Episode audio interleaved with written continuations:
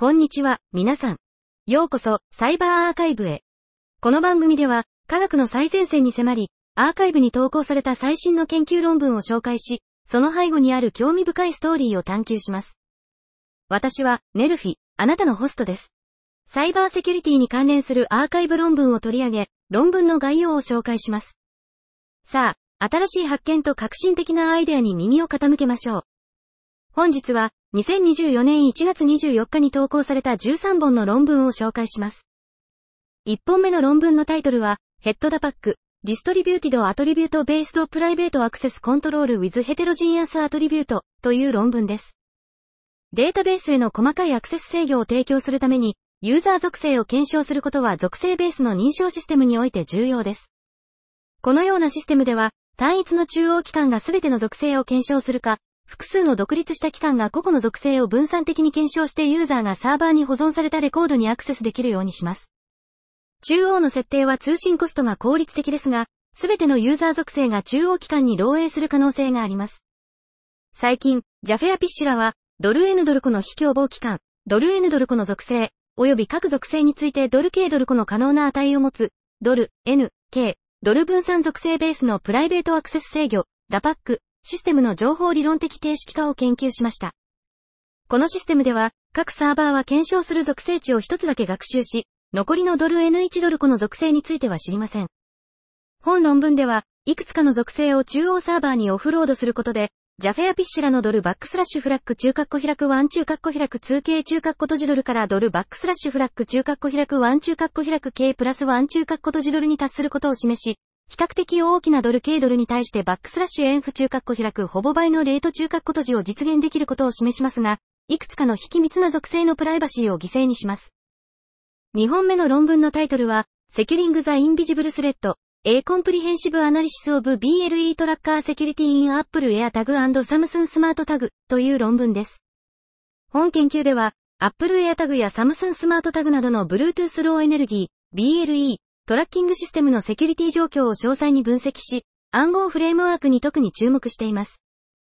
物理的な改ざん、ファームウェアの悪用、信号の偽装、盗聴、ジャミング、アプリのセキュリティの欠陥、Bluetooth の脆弱性、位置の偽装、所有者デバイスへの脅威、クラウド関連の脆弱性など、幅広い攻撃手法を調査しました。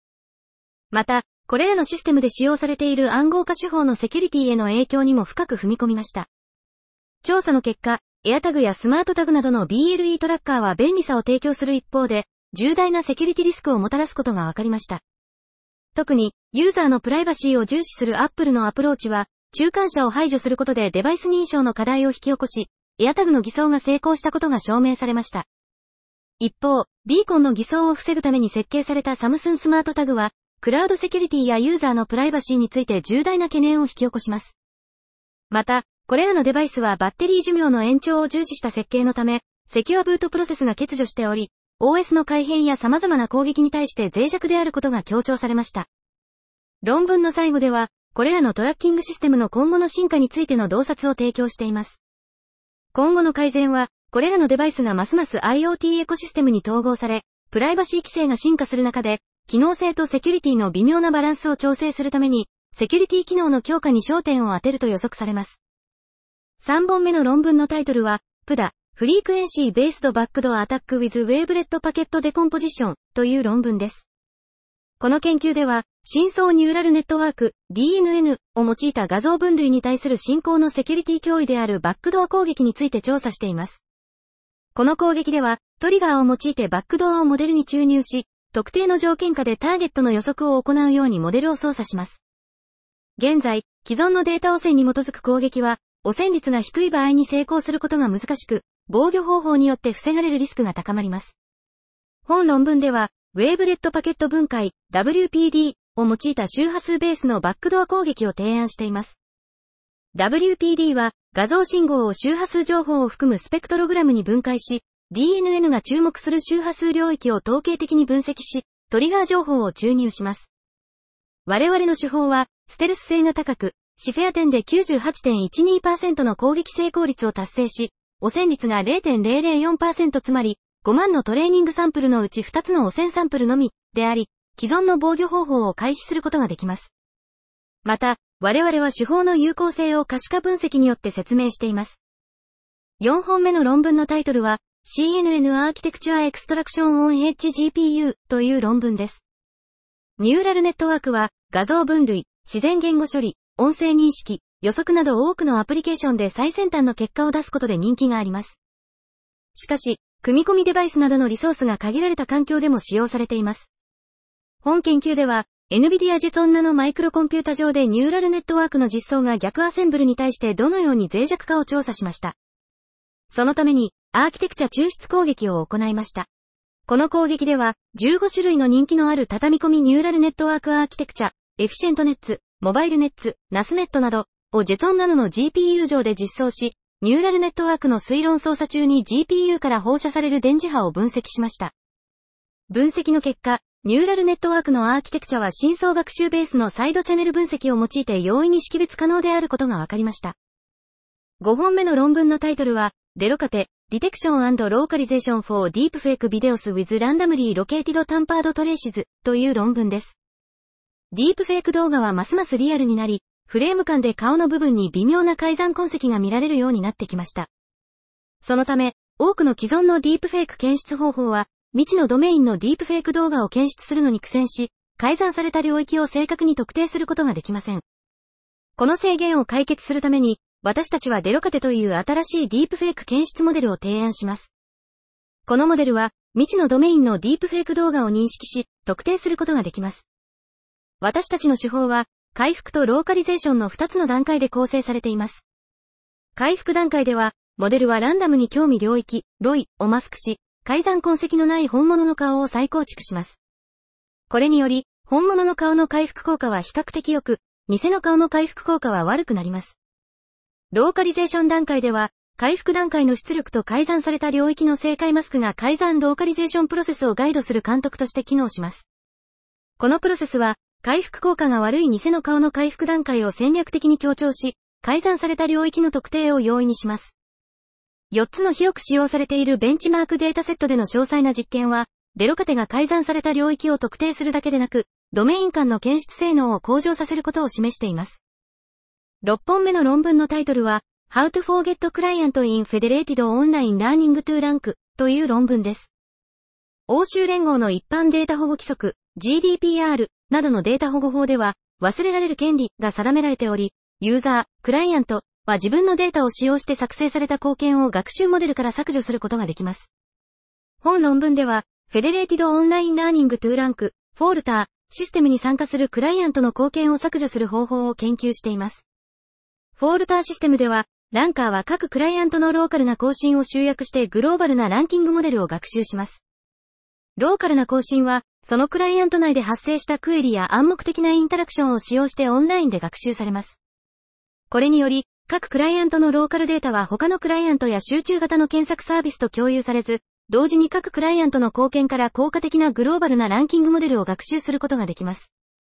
本論文では、グローバルなランカーの効果を損なうことなく、再学習を必要とせずにクライアントの貢献を削除する効率的な方法を研究しています。そのための課題として、削除を要求したクライアントドル C キャレットアスタリスクドルの貢献が削除されたかどうかを測定する方法があります。そのために、ドル C キャレットアスタリスクドルに対して攻撃を行い、更新にノイズを加える、削除が行われた後にその攻撃の影響が軽減されたかどうかを測定します。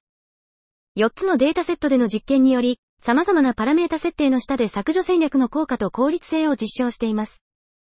7本目の論文のタイトルは、リアルタイムリスクメトリクス for Programmatic Stable Coin Crypto Asset Liability Management, CARM という論文です。ステーブルコインは、急成長するデジタル資産市場における、殺し屋のような存在となっています。しかし、リスク管理フレームワークは、規制を含めてほとんど存在しませんでした。本論文では、公開ブロックチェーンインフラストラクチャ上で動作するステーブルコインプロトコルのリスクを測定し、管理する重要な問題に取り組みます。オンチェーン環境では、透明なスマートコントラクトを介してリスクを監視し、リアルタイムで自動的に管理することが可能です。私たちは、ステーブルコインプロトコルの資本化と流動性をカバーする2つのリスクメトリックを提案します。そして、最大の分散型ステーブルコインである台を事例として、当社のリスク管理フレームワークがどのように適用されるかを探求します。私たちの調査結果に基づき、プロトコルが自動的な資本バッファの調整や動的な満期ギャップのマッチングを検討することを推奨します。私たちの分析は、デジタル資産市場における高品質で詳細な、改ざんが困難なオンチェーンデータのリアルタイムの利用によるスケーラブルな、慎重な、リスク管理の実用的なメリットを示しています。私たちは、このアプローチを暗号資産負債管理、カームと名付けました。8本目の論文のタイトルは、Generating Synthetic Health Sensor Data for Privacy Preserving Wearable Stress Detection という論文です。スマートウォッチの健康センサーデータは、ストレス検出を含むスマートヘルスアプリや患者モニタリングで利用されることが増えています。しかし、このような医療データは個人情報が含まれるため、研究目的で取得するにはリソースが多く必要です。この課題に対応するため、私たちはストレスの瞬間に関連するマルチセンサーのスマートウォッチの健康読み取りのプライバシーに配慮した合成を紹介します。私たちの方法は、敵対的生成ネットワーク、GAN を用いた合成シーケンスデータの生成と、モデルトレーニング中に患者情報を保護するための差分プライバシー、DP の実装を組み合わせるものです。私たちの合成データの信頼性を保証するために、様々な品質評価を行い、合成データと元のデータの妥当性を監視します。私たちの合成データを用いて一般的に使用される小規模なストレス検出データセットでプライベートな機械学習モデルを作成し、既存のデータ基盤を合成データで強化する戦略を探ります。私たちのガンベースの拡張方法により、非プライベート 0.45%F1 及びプライベート11.90から 15.48%F1 のトレーニングシナリオでモデルの性能が向上することを観察します。私たちは、限られた実際のトレーニングサンプルがある場合に、ユーティリティとプライバシーのトレードオフを最適化する差分プライバシーの合成データの可能性を強調します。9本目の論文のタイトルは、ポスター、タワーズセキュア 5G インフラストラクチャーズ for Production System という論文です。近代的な生産の要件を満たすために、産業通信は有線フィールドバスから無線 5G 通信へと移行している。この移行により、大きな利益がもたらされる一方で、信頼性の制限や新たなセキュリティの脆弱性、責任の欠如など、深刻なリスクが生じる。これらのリスクに対処するため、我々は、I、認証や上長通信による攻撃の防止、E、異常やジャミングの検出、及び III、検出された攻撃に対するデバイスの排除や責任措置などのアプローチを提案する。10本目の論文のタイトルは、 Designing Redistribution Mechanism for Reducing Transaction Fees in Blockchains という論文です。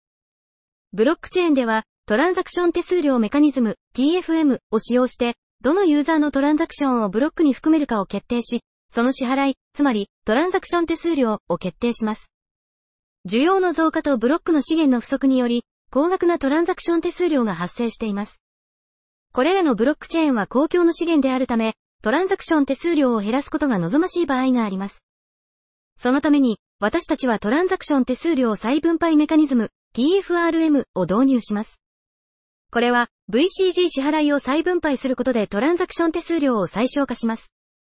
古典的な再分配メカニズム RM は、 Allocative Efficiency AE とユーザーインセンティブコンパチビリティ UIC を保証しながら、これを実現します。私たちの最初の結果は、TFM で RM を適用することの非自明性を示しています。具体的には、未確認のトランザクションにはリベートが支払われず、マイナーがメカニズムを戦略的に操作できる場合、トランザクション手数料を減らすことは不可能であることを証明しています。これを受けて、私たちはバックスラッシュエンフ中括弧開くロバスト TFRM、バックスラッシュテクツフ中括弧開く RTFRM を提案します。これは、正直なマイナーの個人的合理性を犠牲にして、ユーザーには必ず正のリベートが支払われるようにします。